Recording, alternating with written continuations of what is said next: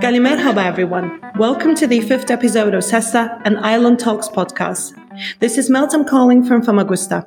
Today I'm hosting Dr. Metin Murat, who is the author of the recently published novel The Crescent Moon Fox. Metin Murat is a British author of Cypriot origin from his father's side. He grew up in a multicultural environment with deep exposure to English, French, and Welsh cultures. For much of his working life, he has had close ties with North Africa, the Levant, and the Gulf. He received his history and literary education from Aberystwyth University with an undergraduate degree and later a PhD, by a master's degree at Lancaster University and his business education from the London School of Economics. Today we will be elaborating on Metin's debut novel, The Crescent Moon Fox. The Crescent Moon Fox is a humanistic novel which debunks heteronormativity and nationalist imaginations while depicting the Cypriot society, including the turbulent years in Cyprus, from the eyes of its two protagonists, Zeki and Aydin. Zeki, an ambitious and intelligent Turkish-speaking Cypriot boy, realizes himself through the power of education, which he receives thanks to the support from the British authorities and Major Gamble, his mom Emine and his sister Aysel, and from Aydin, who is the adopted son of his mother's best friend Zeynep. Aydin is gay and he manages to create a baklava business with the help of Zeynep. Despite the insularities of his society, Aydin achieves greatness and redemption. The novel not solely describes in detail the Cypriot traditions and perceptions from 1933 until the early 2000s, and it is also not shy to deconstruct some traditions through various ways, for instance, by giving a voice to gendered subalterns like Emine and Zeynep, which is personally what I love the most about Metin's writing. Overall, the Crescent Moon Fox is compassionate, heartbreaking, brutal, and humorous simultaneously. It is an absolute page turner which elevates Turkish speaking Cypriot to the center of the Eastern Mediterranean literature. I cannot recommend it enough. The Crescent Moon Fox's book launch and signing event in Cyprus will take place on 26th of May at the Home for Cooperation. The book was published by Armida Publications in March 2022. Armida Publications is an independent bookshop and publication house located in South Nicosia. Armida specializes in Eastern Mediterranean literature. For more information on the book launch and signing event, please check the social media pages of Armida Publications and the Home for Cooperation. Dear Metin, thank you very much for accepting my invitation. It is such a pleasure and an honor to have you at SESTA. And I'm privileged to be meeting with somebody from my own village whose uh, grandmother would have known my aunt and my father, and uh, I'm very touched and moved. The same here. With no further ado, I would like to begin asking my questions. Metin, your book is groundbreaking in many different ways. To begin with, you are a Turkish speaking Cypriot whose book was published by Armida Publications. Different news outlets, including the Financial Mirror, set as their headlines, debut Turkish Cypriot author has Greek Cypriot publisher to announce the publication of your book. One of the aims of your book is to use literature as a path to tolerance and reconciliation. Indeed, throughout your book, intercommunal empathy is generated through different scenes. For instance, one scene that touched me greatly was the aftermath of the boxing match between Helios and Ismail, which results with Helios losing his one eye. You write as follows. Ismail looked at the money. He held it in his hand. He had won it fair and square. It was as much as he could hope to earn in two years of hard work back in the village. Instead of walking straight back to Bamyaköy with his money in his hand, he turned and went over to the man he had defeated. Helios, I'm sorry for your eye. They should have given us gloves. The Greek Cypriot fighter didn't say anything. Ismail reached down and touched him on the shoulder and then laid the envelope of money on his chest and walked away to join Aysel and the boys. And there are many other powerful scenes as such. So my first question is, what do you think is the role of literature in deconstructing nationalist imaginations and reconstructing inclusive imaginations at a post-colonial, post-conflict space like Cyprus? Meltem, that's a very uh, big question. Um, look, I, I, think our island history is, is, complicated. I think it's a lot of them, uh, full of a lot of emotions. And I think that when you try to argue your case based on statistics, based on history, you never get very far with, with the other side. And so what strikes me is that the role of literature, indeed the role of art in general and music, is that you can touch people who may not necessarily agree with you in a completely different way. And I, have often uh, thought when I was writing this book about that passage uh, from The Merchant of Venice by Shakespeare, when uh, the Jewish merchant says, "If I, if you prick me, do I not bleed?" And it was that sense of giving humanity, particularly to Turkish Cypriots, so that other people may feel what we suffered, what we what we felt and what experienced, showing us, you know, showing our fears and our sufferings, as well as the fact that we could be warm, decent people as, as well. Mm-hmm. Yes, indeed. Literature is a great tool for showing our fears and showing our suffering. And my second question is actually related to that because in my humble opinion, your book is an important gesture towards the Turkish speaking community of Cyprus. And you said that one of the aims of your book is to tell the story of your father's community. Your book thus addresses a gap in the Eastern Mediterranean literature, at least the Eastern Mediterranean literature in English, and gives a rightful voice to the Turkish speaking Cypriots at an international level. Um, beyond a personal interest, why do you think it is important to tell the story of your father's community at an international level? We, as Turkish Cypriots, are at a crossroads. I fear that within a generation, uh, we will have been diluted and our culture will have been dismantled. And I'm talking about that culture of Turkish Cypriots, which existed pre 1974. Uh, and I think the Turkish Cypriot community has to make a, a, decision, has to make a choice on whether it wants to be Turkish as part of mainland Turkey or whether it wants to be Cypriot, i.e. Turkish Cypriot. Uh, and I think there's an important distinction. If we do nothing, we will fade away and maybe we'll just make the choice that we want to be part of Turkey. Uh, I'm not saying we should do one thing or the other. I'm not saying there are, are right or wrong answers, but I do say that it is important for at least to have left a record of who we were as people. And I think we had a special culture. We had a special identity. And it is that that I wanted to preserve and cherish. And particularly, I wanted to celebrate the women of our community, particularly of that generation, which many of whom were tragically uh, were illiterate. And it was something that was very, very important for me. We will return to the question of uh, women in Turkish Cypriot society soon. But before there is something which I'd like to ask you in particular, um, because you have talked about um, the Turkish Cypriot history. Um, no matter how much I enjoyed reading your book, I disagree with you on the point of British colonialism, dear mm. Metin. In an interview which you gave to Cypriots worldwide, you said that in the historical context, I would argue that the Turkish Cypriot experience of British colonialism was very positive. Hmm.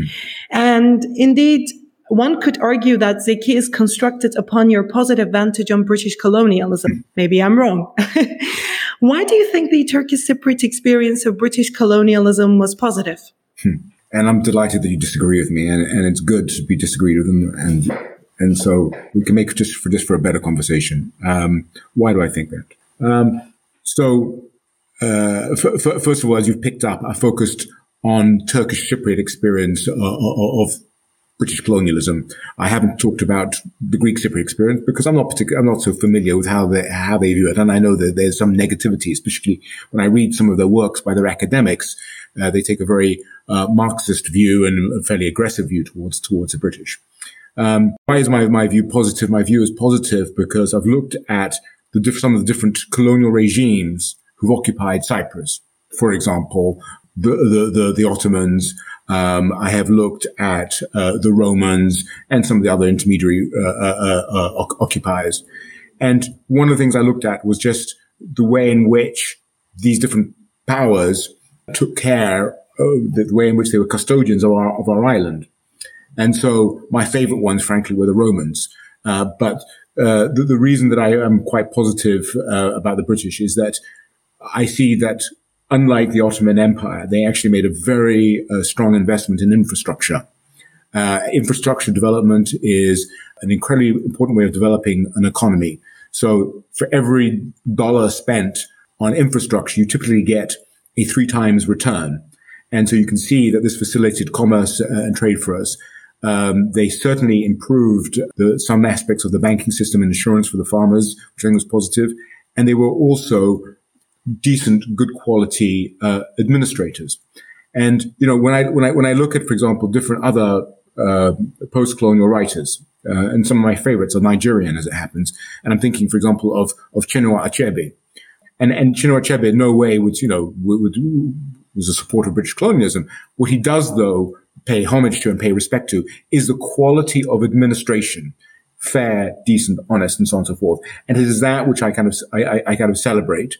And I suppose I look at what has happened to Cyprus since Britain uh, has left. And I think that if Britain had stayed, I think they, they would have made improvements to the education system. I think uh, our collective education system has been a terrible problem for us. And I think, I, th- I think that the British would have, have, addressed that. And certainly it would have been, I think, better for Turkish Cypriots if we'd had uh, British passports and, and, allowed some of the uh, benefits uh, of, of, access to, to, to the UK. So I, I, I that's the I kind of think generally the reasons why I'm, I'm supportive of, of British colonialism. I am, of course, aware of some of the criticism which are around divide and rule and that kind of stuff. Um, but I, I think on balance, I, I'm pretty sympathetic to the British. Mm-hmm. I understand. And indeed, with Zeki, you can read that. Um, one thing um, that you give a lot of attention in the book is education. Let's return back to the question of women and gendered subalterns for a minute. Throughout your writing, not only you deconstruct ethnic nationalism, but you also deconstruct patriarchy. And this is a significant act, especially given that both sides of Cyprus are still culturally, politically, and socially patriarchal and heteronormative. First of all, uh, one of the protagonists, Aydin, is a gay man. And then there is Emine, Aysel, and Zeynep, Zeynep is one of my favorite characters and she experiences the stigma of divorce in the fictive village of Bamyaköy before even turning 20.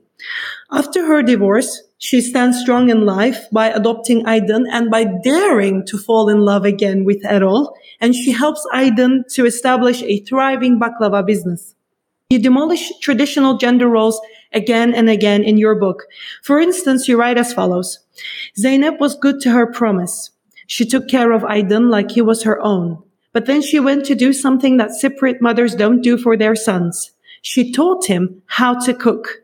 He learned first the food that makes up the staples of the Cypriot table, rough chopped village hummus, wine leaves stuffed with rice on weekdays, stuffed with both meat and rice on weekends and holidays, stews of okra and beans, oven kebabs, macaroni sprinkled with hellim and mint. But then she moved on to sharing her own passion, the making of baklava.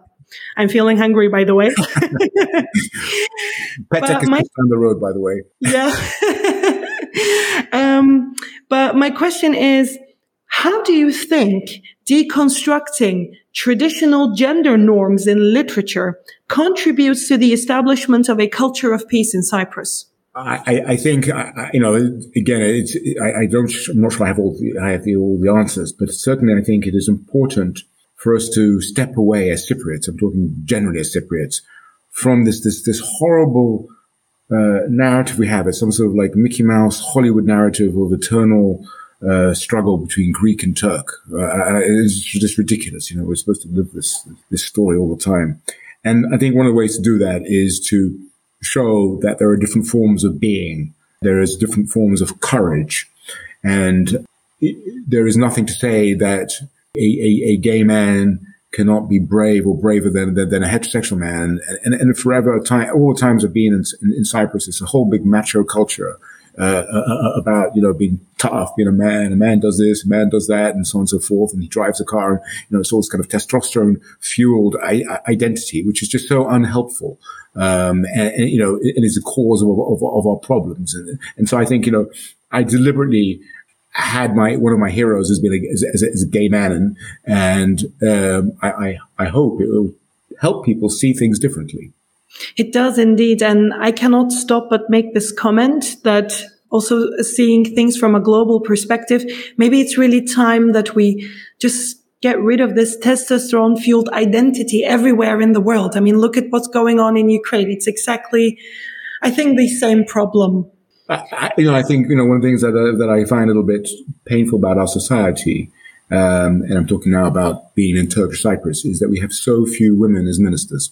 I, I many years ago, I, I, like you, I'm sure I, I studied Plato's Republic, and so over 2,000 years ago, Plato made the argument very, very clearly that a society that didn't bring its women fully into daily life was losing, losing half of its talent. I mean, he made, he made that argument over 2000 years ago.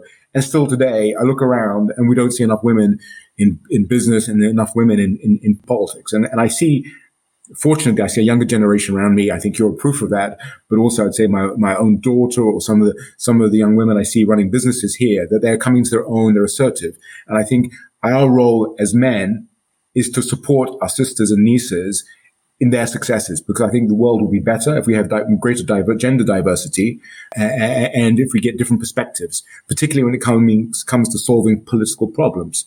Uh, because if you leave problem solving to old men, you get old men solutions and they're so yesteryear. I mean, you know, eh, the future belongs to younger people and it belongs to women and we have to be there as men to support our women. Yes, exactly. And I couldn't agree more. I would like to finish our interview with a personal question, at least if I may. Despite that your book is a work of fiction with a certain political importance, it seems to me that it is uh, also a personal uh, story. Maybe a personal reconciliation, who knows? Um, would it be wrong to assume that your writing is a way of embracing more uh, Metin Murat, which is maybe sometimes overwhelmed by uh, Metin Mitchell. So you're referring to the fact that I have a professional identity, which is Metin Mitchell, as you've you, you've so rightly picked up. Metin Murat is in a gesture of love, I suppose, because obviously Murat is the name of my father. Uh, and let us be clear, this story is not about my father. My father did have uh, an impressive life, uh, but this is not about Murat per se. It was uh, a story inspired by people that I have known, like my aunt, by people of my village, my community. So it is, it is in that sense extremely uh, uh, personal. But I wouldn't read into the need for getting reconciliation with myself. Um, this is a gesture for my community. Um, many years ago, when I first came to Cyprus as, as a young man, one of the things I remembered from what I was told is that it is the responsibility of an educated person to speak up for their community. And that's what I've tried to do. You know, today we have lots of educated women and men. Back then, when I was coming, we didn't have, and I didn't want their stories to be lost. So, you know, where there are echoes is of, of my own aunt, uh, who was illiterate. Um, and I'm sure the similarities between my aunt and your grandmother would be, would be very similar. And I, and that lady who was my aunt, was a strong character. She was funny. Uh, she was charismatic. She had so much to give the world, and she was at peace. And I, and I think sometimes when I see in the West, I see women, you know, going on about gendered subalterns, and they think that maybe a poor Muslim woman like my aunt, you know, is, is in a terrible situation. Whereas I can remember that my aunt was both a woman who was at peace with herself and at peace with her sexuality. And that was one of the things that, that, that always just touched me and moved. And I think that that's important to, to, to, also to share with the outside world. And when I say at peace, for example, the sexuality, I remember, you know, one of her great complaints, uh, when she was in her, I think, uh, late seventies or early eighties, and her husband was in his nineties and he had two cancer. He had prostate and lung cancer from smoking too many cigarettes. Her big concern, her big thing that she, she was com- complaining about was that he no, no longer made love to her every single day. that was, you know, it was down to like once a week or twice a week. And that was her big thing in life. You know, what have I done? My husband no longer loves me. Wow. What a great way to end our interview. Dear Metin, çok teşekkürler. Thank you very much for making time today. And thank you very much for your gesture towards the Turkish speaking community. It is received with a lot of love. And um, thank you very much for sharing your educated perspective with us and for elevating us to the center of the Eastern Mediterranean literature. I'm looking forward to participating to the book launch and signing event on 26th of May at the Home for Cooperation. Dear listeners, for more information on the event, please visit the social media pages of Armida Publications and the Home for Cooperation. Thank you for listening. Please feel free to like, comment, or share this fifth episode of SESTA and Island Talks and follow us on social media. Stay healthy, stay with peace, and stay tuned. The first trilingual podcast station of Cyprus. Island Talks, open, diverse, free.